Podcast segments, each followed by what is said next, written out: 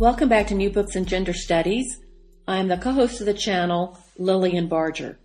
Today my conversation with LaShawn Harris, an assistant professor of history at Michigan State University. Her book, Sex Workers, Psychics, and Number Runners, Black Women in New York City's Underground Economy, published by the University of Illinois Press, is a topic of this show. Harris offers a colorful look at the lives of black urban women who worked and lived in the space between the legitimate and illegal economy. Her subjects are women not previously considered in the history of the working class. Mothers, single ladies, churchwomen, hustlers, and partygoers who worked in the underground economy. Motivated by many factors, they sought economic autonomy to provide for their families or individual pleasure and fulfillment. The underground economy offered women a break from middle class respectability and opportunities to forge complex identities of self-sufficiency and an escape from the confines of new Negro womanhood. Working outside the wage system in illegal gaming, sex work, or as supernatural consultants, they experienced the dangers and thrill of illicit trade and challenged black progressive crusaders and promoters of racial uplift.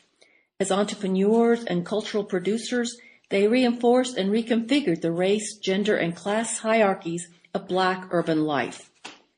Here is my conversation with LaShawn Harris. Now let me introduce you to the author, LaShawn Harris. Hello, LaShawn. Hi, how are you? Welcome to the show and thank you for sharing your thoughts with our audience. Your book brings attention to a group of women that we don't actually ever think about as being part of the labor force. But before we get into the book, tell us a little about yourself, your background, and how you came to write Sex Workers, Psychics, and Number Runners. Well, I'm from New York City. I was born in the 1970s and grew up in, in New York City in the Bronx in 19, 1980s and 1990s. And uh, always had a fascination with underground workers. Um, I had underground economy workers in my family. I participated in the informal uh, underground labor market. So I was a consumer.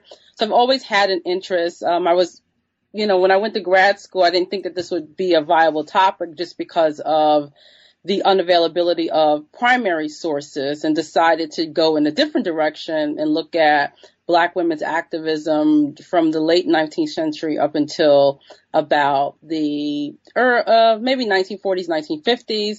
And when I got out, got out of grad school, I decided that I wanted to go into a different direction.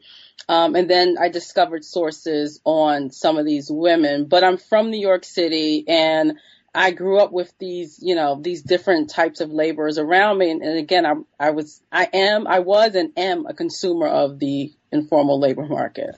Okay, tell us uh, a little bit about African Americans uh, in New York City, the, the period you're talking about, and what was their economic situation? Well, for the most part, the women that I look at mostly are working class women. There are few women in the book that are middle class, but we're talking about women who are working class or working poor. The vast majority of them are facing obvious race, gender, and class discrimination. They're facing de facto dis- discrimination.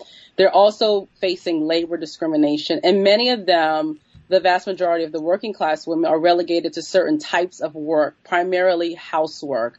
So, uh, you know, work as domestics, work as laundress, etc.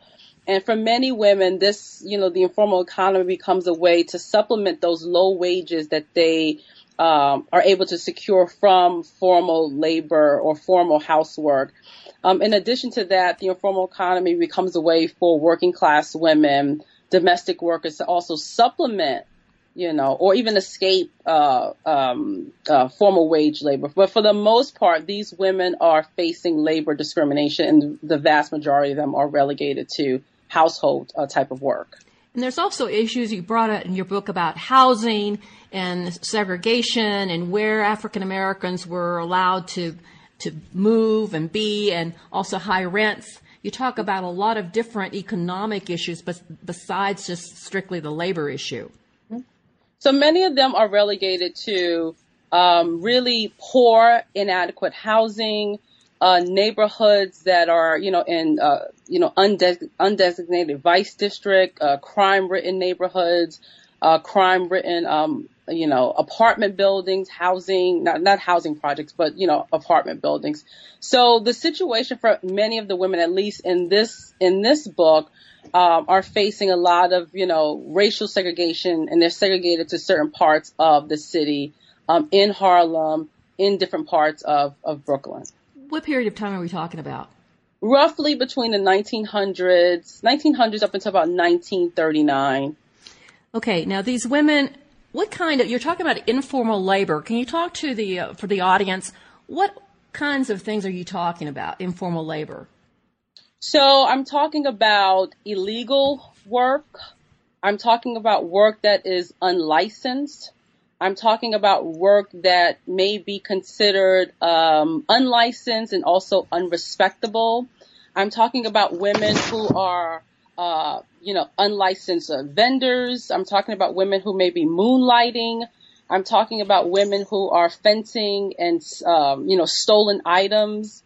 Um, but mostly uh, illegal, unlicensed, any type of work that kind of sidesteps uh, state and city uh, statutes. Now, the thing about the illegal work you're describing is, in your own mind, as you're looking at these women, did you make some kind of differentiation between illicit work or kind of shady and crime? What, it, what is there a difference there, or is it continuum? Because some I, of the things you describe seem like, okay, they're illegal, but they're not, I wouldn't necessarily call them a crime, you know, like a, a life of crime. Yeah, I mean, for the for the most, I mean, there are those distinctions, and there are definitely plenty of scholars, aside from historians, who do make distinctions. But sometimes the lines between, you know, what is illicit and what is what is unlicensed or respectable, oftentimes they they blur at at times. And for the most part, you know, for example, if I have a sex worker who is obviously engaging in sex work, perhaps part time on the weekends, I don't, I try not to identify, identify her as someone who is a criminal, right? So for many of the women, I think that these, you know, confining them or seeing them solely as uh, criminals, um, I mean, obviously there's some people in the book who are, you know, straight criminals, but I think it kind, I think those lines often blur sometimes with some of the women in the book. Now, how did you get to their stories? Because one of the things you talk about is the fact that th- these women never make it into the historiography of labor, you know, yeah. black women's labor, and that they've been excluded. And part of the reason that has been given, of course, we can't get to their stories because they didn't leave diaries and letters and things like that. So how did you get to their stories? Well, I had to piece, uh, you know, a whole, uh, a, diver- a diverse array of primary documents, but initially I found them in the newspapers.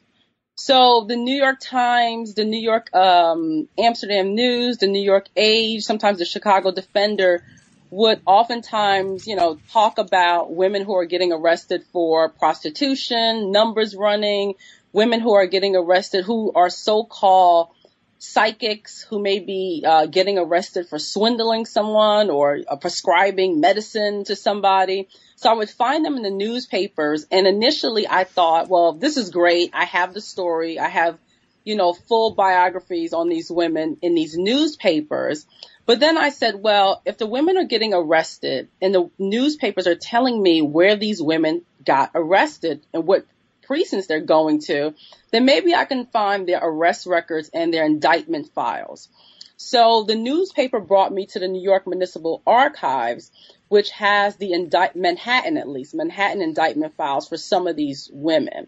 So with the indictment files, I was able to get their um, ages, their full names, where they lived, you know, who prosecuted the case, the the complainants, um, uh, you know, people who were um, were suing them or bringing them up on charges, and also sometimes the indictment files will give you uh, why they're committing this crime. The women will say, you know, I'm a house worker and I, you know, committed this crime because I had to do A, B, and C. So the newspapers were the start. The indictment files and the prison records were um, gave me more information. And then I use a whole bunch of other sources too, aside from the indictment files. Um, I also use the Committee of 14, and the Committee of 14 is their papers are located at the New York Public Library. And this was an anti-vice organization that was founded in uh, 1905, I believe, in New York City. There's also a Committee of 15 in Chicago. And the Committee of 14 was concerned about interracial sociability in New York City. They were concerned about uh, whites and blacks socializing together. They were also concerned about the spread of prostitution or sex work in urban working and middle class communities. So they would hire white and black um, men to serve as, you know, their agents. And these agents would go to a tavern, a bar, a nightclub, undercover and pretend to be Johns. And they would meet these women. And sometimes the women would try to solicit them. And the women would, you know, maybe um, offer to perform an act of prostitution somewhere on the premises, or sometimes they would offer to take the men to their furnished rooms. And then the agent would somehow kind of wiggle out of the situation and say, you know, you know, I have to go home. I'm tired. I have to work in the morning. And then he would go home and later write up a report about his encounter with this woman. And in the report, the reports would indicate whether the woman was colored or white, they would give um, a name, at least a name that the woman had a, was assuming, or maybe her real name, her address, what she looked like, how old she was, what she was wearing at the time of the solicitation, and then the conversation between them. So I used those records.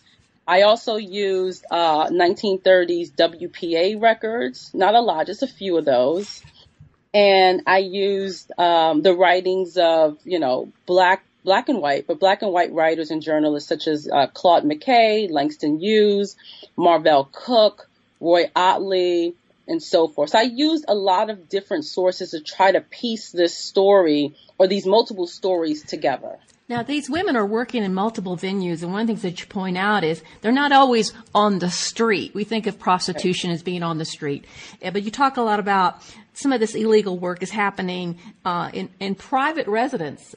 Yeah, and and kind of there's parties, there's people are women are sneaking men into their houses, into their apartments. There's all kinds of things going on, um, which is means it's not just the street thing. Right. Can you talk a little bit about that?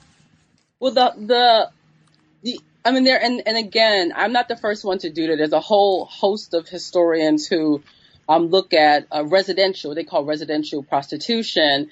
And yes, women, it's a, the assumption is that sex workers are streetwalkers, that all of them are. And street walking is a viable way to make money. It's an easy way to make money. Um, it's also the most visible form of sex work, obviously, because people can get arrested. Um, the residential women, some of them are, you know, what scholars call casual prostitutes or casual sex workers, meaning they have full-time jobs or other jobs and they use sex work to supplement their income. But they see the home as a place where they can, again, privately bring in clients without anyone knowing, um, and ply their trade. And they can do this, you know, a couple of days out the week, perhaps maybe on the weekend but the privacy gives them a chance to uh, not be fully open on the streets, right? Um, it also hinders or lessens the chances chances of them getting arrested.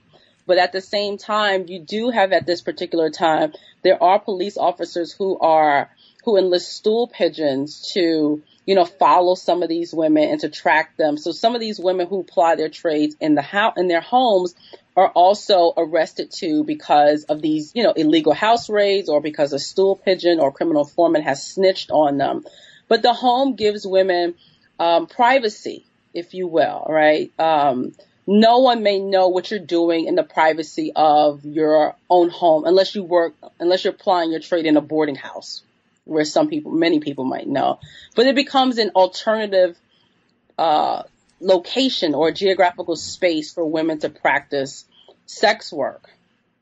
Now we talk about we're talking about not only prostitution, but the numbers racket. We're also talking about women who were involved in supernatural consultations, mediums, card readers. I'm assuming this these kinds of people. Now we think, well, they're just motivated by money, but what you talk about in your book is the multiple kinds of motivations that bring women to this kind of work. It wasn't just economics. There's a lot of advantages to doing this kind of work. Yeah. So, um, women are motivated and they use their money in a host of different ways too. So, women uh, turn to the informal economy, you know, because of family responsibility. They have six sick kids that they need to take care of. They're using the money to send uh, kids to college. They're taking care of relatives. Women who may be from the Caribbean are sending money home. Women who may be from the South are sending money back to the South. So you have these kind of noble uh, pursuits, if you will. There's some women who are using their earnings, um, you know, for for for church donations. They're donating their money to churches. They're donating their money for race to race reform agencies. And then there are some women who you know, there are some sex workers who are interested in sex. They like having sex. I think in the third chapter on prostitution, or maybe it might be the fourth chapter, I found the woman who was a middle class, well, not a middle class. She may have been a middle class woman, but she was a house, she was a housewife. Her husband worked and she, there was no reason why she should have turned to prostitution but she did turn to um, casual sex work, and I don't necessarily have the the tangible proof of this, but she does suggest in a report that she was, you know, kind of bored at home and she wanted to have her own money and she wanted to be independent from her husband. So for some women, uh, the informal economy gives them a, you know, gives them a chance to kind of break from their normative day to day life maybe perhaps, um, you know, a boring sex life. Some women see um, the informal economy as an opportunity to participate in exciting urban leisure. Um, some women see this as an opportunity, like Madam Stephanie Sinclair, not only just as an economic stability strategy, but to be wealthy. You know, so you do have women who are who who who do this out of pure pleasure and out of pure greed and out of the desire to be wealthy. And there's also the issue of autonomy. A lot, this work allows yeah. a lot of women to be autonomous, not to have anybody telling you what to do. You do what you want to do. You, you set your own hours. You work when you want to work. You sometimes, pick- yeah, yes, sometimes, sometimes if you, if you, and again, I, I, I tried not to I mean, the, yes, you're right on that. But at the same time, depending on the op- op- occupation, there are women who are confined. They do face race exclusion. They do face gender exclusion. Some women are um, murdered um, or physically assaulted by um, men within their um, within their industry, if you will. So there is some autonomy, but there's also some, there's also some risk involved too that many understand and that many don't understand at all. You know, they're naive about the fact, about the type of work that they may be getting into. Right. I was, uh, yeah, I was going to bring that up. That it, there's a lot of ben- there's some benefits, yeah. uh, but then there's also some real dangers yeah. uh, from from the street and from from vi- just violence from your customers, the police, uh, you, ha- you have no protection if somebody swindles you or takes your money or doesn't pay you. You don't have a recourse to anything. You're you're sort of on your own, and that's part of having autonomy is you have no protection. Right. So yes, women are subject to arrest, uh, violence, family shame, community shame, personal shame, Again, race class discrimination, perhaps intense police surveillance, um, and also competition from rival, rival informal economy uh, persons, whether they be men, women, or even children sometimes. So there are some um, benefits of this type of work, but there's there's also some some consequences. And again, there's also, as you already know, very little recourse. I mean, legal recourse you know, there's always street justice and someone can retaliate in a whole host of ways, but there's really uh, little legal recourse. What about um, the, the the you talk about it a little bit the new Negro womanhood, the model, uh, the respectability, mm-hmm. and some women, some women sort of going into this as kind of a way to break out of that or challenge it or say, you know, I don't I don't want this. I don't want to be this thing you're trying to make me be. Can you yeah. talk a little bit about this? So there's a defiance. There's some defiance in your characters. Yeah. So some of the women are clearly so when we think about respectability, we think about this sort of, you know, outward behavior that's proper, a proper decorum. We think about behavior that is supposed to, um, you know, be, you're supposed to be a credit to your race. You're supposed to make your family proud. You're not supposed to shame your family. Um, you're supposed, you're supposed to engage in, in behavior where you, where you can essentially go outside and, you know, hold your head up high and, and, and be proud of yourself. And many of these women, not all of them, there are some who really blur the lines between respectability and um, unrespectability, if you will. There are some who are just, you know, we're, we don't believe in this outward notion of respectability and they define respectability according to their own socioeconomic um, priorities, if, if you will. And then there are some women like Madam Stephanie Sinclair who obviously is engaging in the illegal numbers racket, which is an unrespectable and illegal um, act. But at the same time, she is very respectable, right? So she is someone who prides herself on being a lady. She calls herself madam. She's seen walking down Harlem with the finest clothes and she wants to be respected. But at the same time, she is a criminal. She shoots her husband. This is someone who again participates in the numbers racket. And another good example of this are sex workers. And there are some sex workers who really don't care about respectable politics and they solicit openly on the streets. But then there are sex workers who solicit um, overtly. They don't want their neighbors to know. They don't want their families to know because they want to portray uh, an air of respectability about them publicly.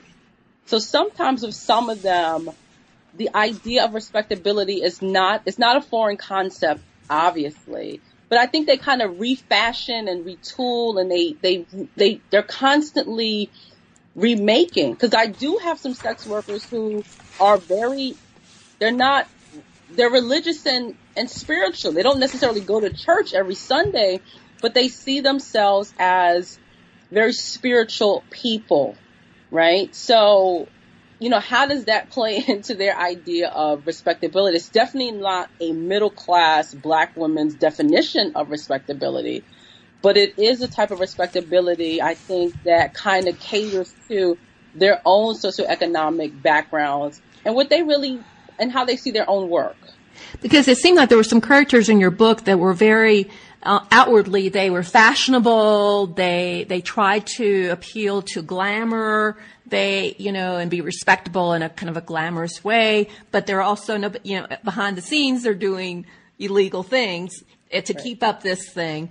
I, I thought that there was there, there's a defiance there. It's kind of a mocking. It's, it was kind of mocking. I think what the standard of of a good woman was okay. supposed to be.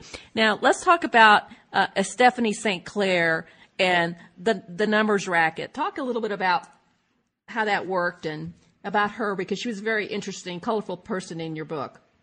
Yeah, Stephanie St. Clair is a numbers banker. I believe that she is probably the only black woman, uh, female numbers banker to control Harlem's numbers racket during the 1920s and a little bit the early 1930s. Um, she is involved in the illegal gambling racket of, of New York City, which is a male dominated arena. Um, she's always surrounded by men, but she's able to carve out a niche for herself, um, despite the fact that she is black, female, and she is an immigrant. So she's from uh, Guadeloupe. She's born around the 1890s, and she comes to New York around 1912.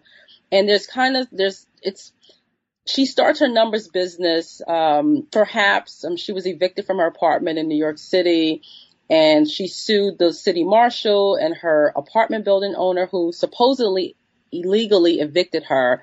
And she got this sum of money. I think it was about a thousand dollars. and she decided to start a numbers uh, bank. And she eventually becomes this really big time uh, gambling boss, if you will. I mean, she, and estimated, at least according to some of the newspapers, was making anywhere between two hundred to three hundred thousand dollars a year, allegedly. This was someone who hired maids and bodyguards. She had uh, male numbers runners um, who who who helped her run her business. So this was someone who was well respected. She also, interestingly enough, lived in 409 Edgecombe, which is a prominent uh, in Sugar Hill, which is a prominent section in Harlem. And the people who lived in this building with her, 409 Edgecombe and Sugar Hill, were the likes of NAACP leader Walter White, Du Bois lived in the building at one time. So these are legitimate, respectable race people. But Sinclair did not conceal who she was.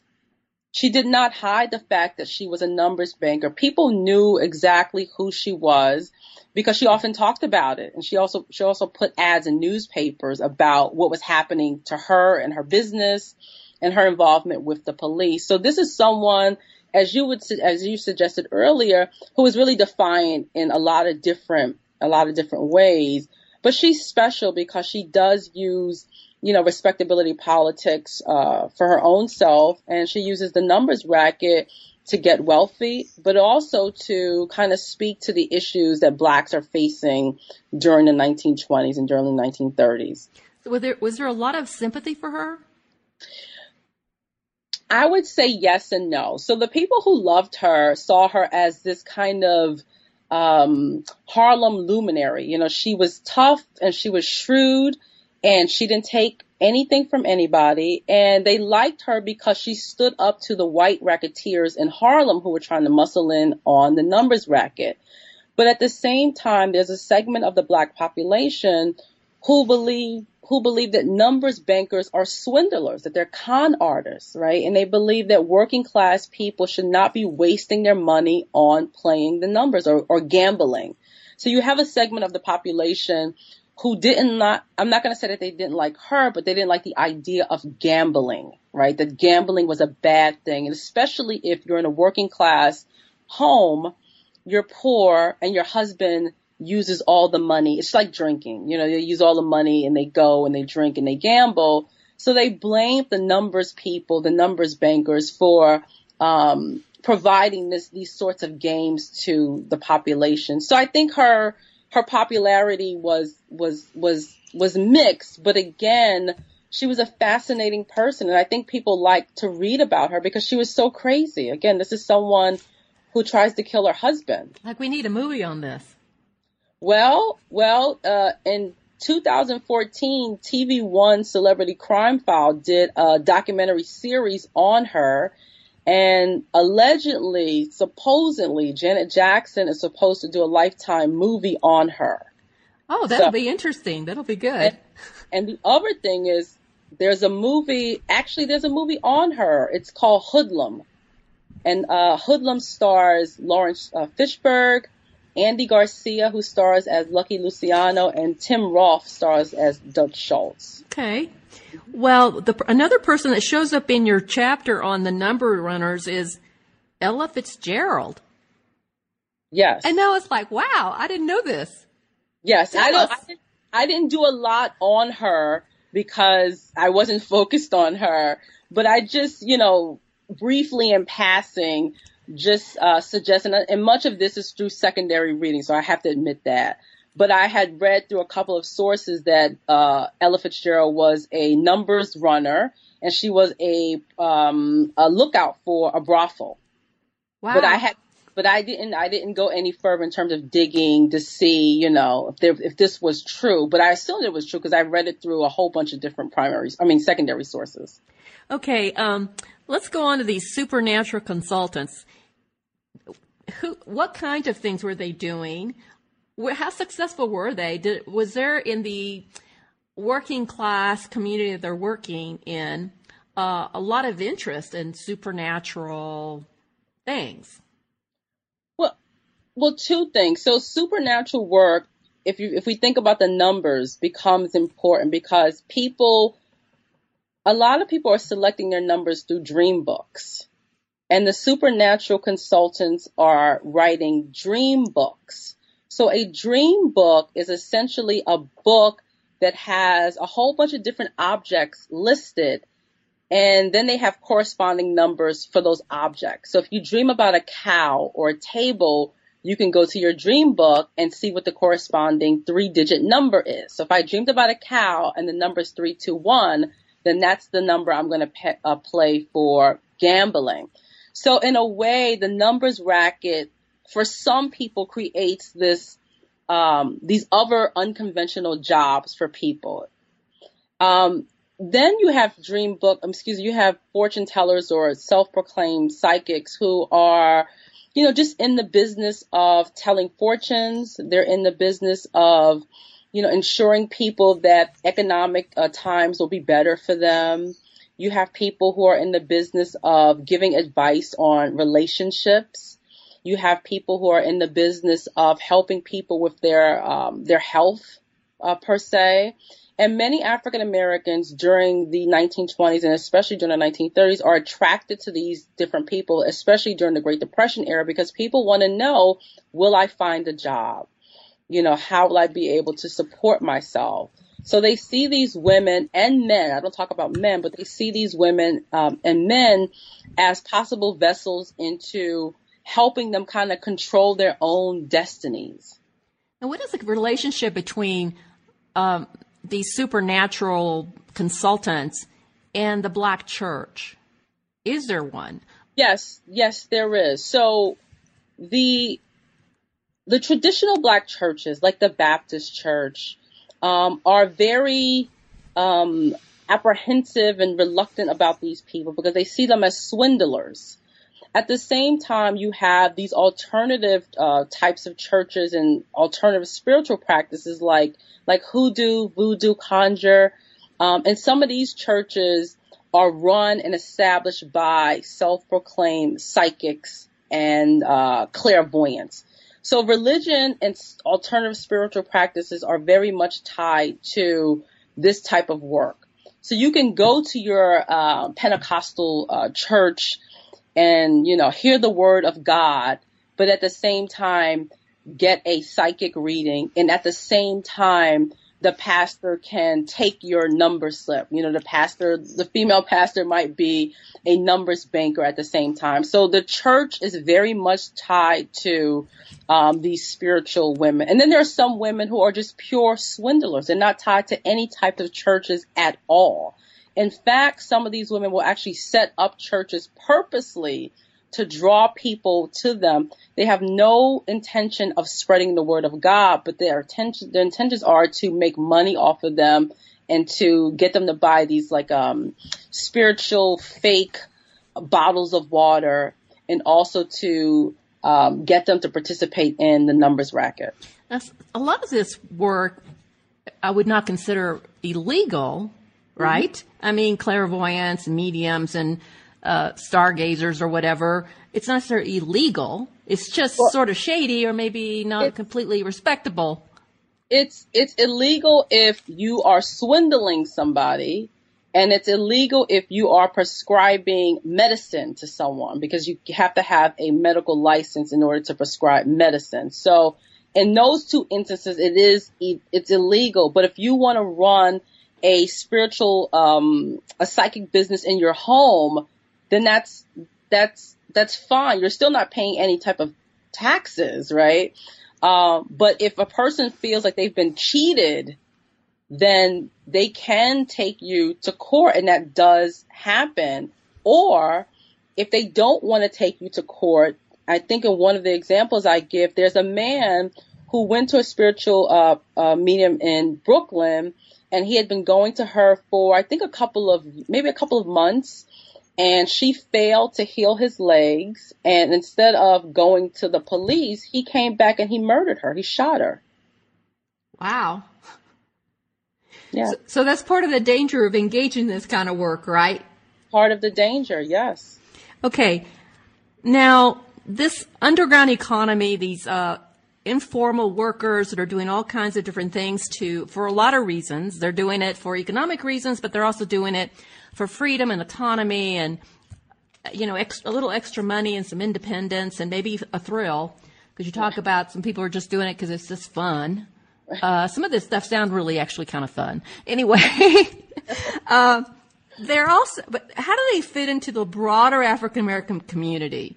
And and one of the things you talk about in one of your later chapters chapters is about the fact that they're you know they're running against this uh, uh, respectability and uh, so uh, racial uplift ideas and people who are trying to you know progressives urban black progressives who want African Americans to progress in. And these people don't seem to be the kinds of people that are going to give uh, the broader community what they're wanting. So, can you talk a little bit about some of the uh, things that were done or uh, to try to control this uh, informal labor and how they were viewed? Well, there's diver initially when I started doing research on this, I just assumed that everyone who was a law abiding quote unquote ordinary middle class respectable person uh, was just not okay with these types of women and the types of labor that they engaged in. But I found that there were, you know, diverse opinions about these different types of these different women and the type of labor that they engaged in. So for the most part, you have working class persons, and I try to focus on working class people because I think if we look at middle class people, I think it's already assumed that middle class people are against prostitution numbers running, swindling people. I think that's a given. But there's an assumption about working class people that working class people are more so acceptable of these types of things. And what I found was that many working class people, some working class people are accepting depending upon the occupation and depending upon the person. So you may have someone who's in your family who's a sex worker, right? And you don't necessarily, uh, you know, you don't like what they're doing, but you understand the socioeconomic background, um, the situation of your relative, right? You don't ne- you don't completely disown them, but at the same time, there are some working class people who said, "Look, I don't care how down and out I am. I would never prostitute myself or, you know, engage in uh, illegal gambling. And this is just wrong, you know. So I think there's a, there's some there's a diversity of opinion. At the same time, I think that working class people have been there's this there's this assumption that many of them um, are not respectable because of obviously where they live and sometimes because of the amusements that they participate in. And when you have people within your building, within your neighborhood who are sex workers, that kind of bolsters or strengthens the idea or the argument that all working class people engage in informal labor. And that wasn't, that wasn't true at all. So I find that there's a diversity of opinion about these particular people, even within the, their community, even within their immediate family. I mean, people don't, there's no clear, um, uh, line in the sand about these particular workers. Also, it also depends upon the labor. So if you are a, you know, a street vendor who's unlicensed and not connected to any type of criminal racket, then that's okay, right? But if you're someone who is a working sex worker, a prostitute, or if you're someone who's collect, connected to a gambling racket, for many working class people, that's not okay, right?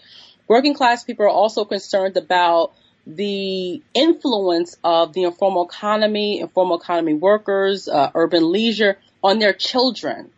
Because remember, African Americans are living in the same neighborhoods. They live in the same building, sometimes regardless of their, mostly regardless of their socioeconomic class backgrounds. So people don't want their children to be exposed to uh, opium dens or drug dens or prostitution uh, resorts. So for many of them, their disdain for these people has to do with um, the, the deterioration of of their neighborhoods, but also the possible influence of this type of scenery on their children. What was some of the community activism that was working against this urban vice and informal labor? You have a whole chapter that you talk about it. What kinds of was there organized uh, ways to try to eradicate this?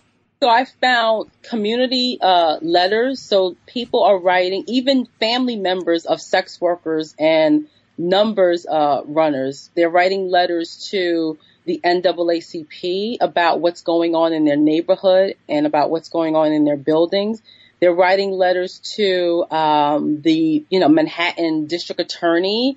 They're writing letters to police saying, "Can you come and please break up this gambling den uh, that's around the corner? Can you come and please break up this prostitution house? Uh, can you please come in and arrest this woman who's always outside on the stoop with hardly anything on?" So they're writing complaint letters. They're also uh, forming um, neighborhood community, like community grassroots uh, associations. And I was really concerned about really talking about those organizations because again, those organizations really haven't been talked about. And a lot of people don't know about different community organizations and how some of the organizations are really concerned about, you know, neighborhood improvement, building improvement, their immediate surroundings. And some of the people who are connected to these kind of grassroots community um, uh, projects and organizations are not necessarily connected to like the NAACP or the Urban League. These are people who are concerned about a block or a couple of blocks or a couple of buildings. And oftentimes what we're seeing with these organizations, and I think I only identify a few, they're having these like neighborhood cleanups. They're monitoring people, you know, kind of spying on people. Um, they're also, you know, again, writing letters to the police. And unfortunately, sometimes their actions don't culminate into the end of, you know, vice rackets in their buildings or in their communities, but they may culminate into like, you know, local arrests of a person or getting a person kicked out of the building. How does uh, how does this dovetail with the white establishment?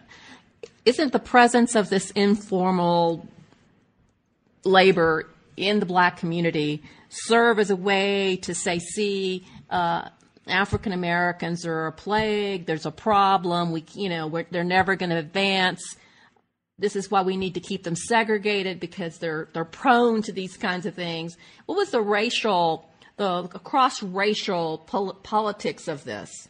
For sure. I mean, that's one way to look at it. I mean, of course, that any type of, you know, black pathology criminality will bolster um, you know, the argument that uh, that urban blacks are a threat to white civilization or to you know urban white communities. At the same time, you know, you still have you still have vice rackets that are happening in white neighborhoods, in white immigrant neighborhoods, and also white police officers are also taking part in some of the things that are happening in these black neighborhoods. But this, um, the whole issue of black criminality is used to uh, surveil black people and to surveil black women in particular. But this is happening all across the city. But we know that the arrest rates of blacks are much higher than than that of white. So I think on one hand, uh, people who are um, racist uh, working class, middle class whites will use this as an example to say these people do need to be segregated, but there are white reformers who are seeing the same type of thing happening in white uh, neighborhoods and especially in immigrant uh, communities in lower Manhattan. Uh, like what, the Irish or? Right, Irish, Italian, same thing. Okay. So did you, I know that you focused in on New York. New York City. But did you do any comparative work? Did you see uh, this kind of pattern maybe in Chicago? Uh, I didn't. I I wasn't. I I didn't. I didn't look for that. But there are books on it, like Cynthia Blair, who's at the University of Chicago. I that may be wrong. She may be at the University of Illinois at Chicago. She has a book on prostitution in um, in Chicago and the work of Kali Gross, who has a book on black women, black female criminality in Philadelphia. So as I was going through my secondary readings on black women and crime and, you know, um, unlicensed labor, I was turning to those different texts for some comparative models on how to structure the book. But as I was incorporating uh, some of my primary sources, I wasn't specifically looking at any other um, cities to incorporate into the book. I'm going to backtrack a little bit. We were talking about prostitution. Two things. Billie Holiday. Yeah. she was in there too, which I love. She's in there. And the other thing was the idea of this cross uh, cross racial uh, prostitution. You know, black, white men who want black prostitutes for a variety of reasons. This whole thing, this kind of kinky sex sort of stuff. Yeah. Um, how much is that? How much of their of their of their customers in in your in Harlem or where you're dealing with were actually white men coming in for for black women? You know, I don't know. That's a hard question, right? So I found that there were some black women who were running uh, interracial uh, sex houses with other white women or with white men, and they entertained black and white men. And then I found that there were some black women who only catered to black men. Um, and they catered to black men because they were afraid that maybe perhaps some white men were, you know, undercover police. They were afraid of arrests. They were really skeptical, skeptical about whites in their communities and in their neighborhoods. And then there were black women who solely wanted white men because they believed that white men were easier to dupe and that white men would be, white men would be willing to pay more for sex. So in terms of the clientele, um, it's a that's a hard question. That's a hard question to kind of kind of tackle. But I would say that you know some of these black women are just equal opportunity. You know they they want any they want everybody. You know even uh, Puerto Rican men or Asian men. Okay. So, can you talk a little bit about what you what did you learn about this community when you first started and you went into it? What what did you change your mind about anything? Did you learn some things? What what is the thing that really stuck with you? And that you would like maybe for the reader to take away and learn from this book, because I thought the book was very colorful and just full of really interesting things. A world that, of course, I've never been close to. So, uh, and I think a lot of readers uh, are fascinated by what what you've got to say here. I thought initially when I was doing this work, the only thing that I was focused on was the benefits. You know, what did women get out of this? That this is a great opportunity for working class women. This is a great opportunity for unemployed women. This is a great, uh, you know, um, underground work is a great thing for black women to supplement their wages. So I only saw the benefits in doing this type of work. Um, I only saw women or I only imagined women, you know, looking at informal work as a way to feed their families, as a way to, you know, um, tackle unemployment, as a way to, um, you know, kind of tackle, you know, death of a spouse or, for, you know, the common law husband left them. But then I discovered again that there were some consequences to this aside from arrest, but there were, you know, women who were ashamed of themselves for what they did. There were women who were, you know, disowned by their families. And then I discovered that women go into different types of work, not necessarily for quote unquote noble pursuits, that some of these women are going in there for, you know, sexual pleasures, you know, personal social desires, um, to get wealthy. It's not just about taking care of the family. It's about satisfying their own personal uh, desires, if you will. Right. So that's that's what I that's what I was surprised by because I initially thought, you know, why would a woman prostitute herself? And I knew the, the time period and I knew that this was a, a, a really rough time period for black women, but I could not imagine a black woman talking about, you know, turning to prostitution because she's interested in, um, you know, experimenting with sex. You know, I just assumed that she needs to feed her child or she needs to feed her family. So that's that's what I learned. Yeah. So, so how much of how much of this uh, is an argument for improving the conditions of legitimate work?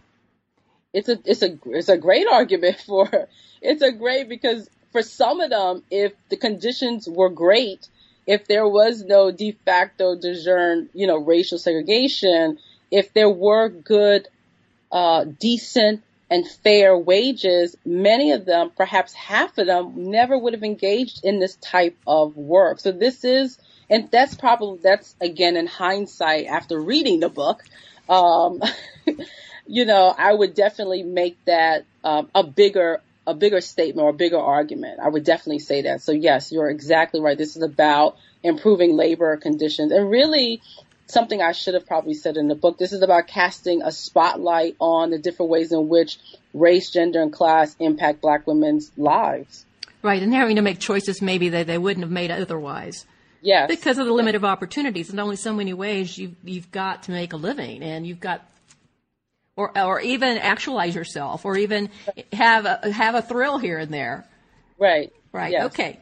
Um, so, what would you like your take your, the takeaway for the reader to be? What would you like your reader who's reading this book to really think about with this? That's a tough question. One that I was not prepared for. Well, I was going to say, I think for me, reading the book, it doesn't in- invoke a certain amount of sympathy and, Yeah. you know, compassion and saying, wow, you know, do I blame, do I blame these women for doing what they did? It's, it, instead of them coming off as being horrible people doing horrible things, uh, it does evoke, uh, sympathy. Yes, thank you. Yes. So yes, I would I would definitely say that I would like for people to look at these women as ordinary women who've really made really hard decisions. Right? They made tough and hard decisions about attempting or trying to navigate uh, New York's racial politics. And many of these decisions were not easy, but um, they were making decisions and at the sacrifice of, of, of themselves and their families. I would say, you know, I would I would like for readers to think about the different ways in which women had to make these decisions and also perhaps look at, you know, 21st century working class, working poor women and the hard decisions that they have they have to make. Well, thank you, LaShawn Harris, and thank you to our listeners. Thank you. for tuning in to another edition of New Books in Gender Studies. You can reach me through my website at www.lilianbarger.com. This is your host, Lilian Barger.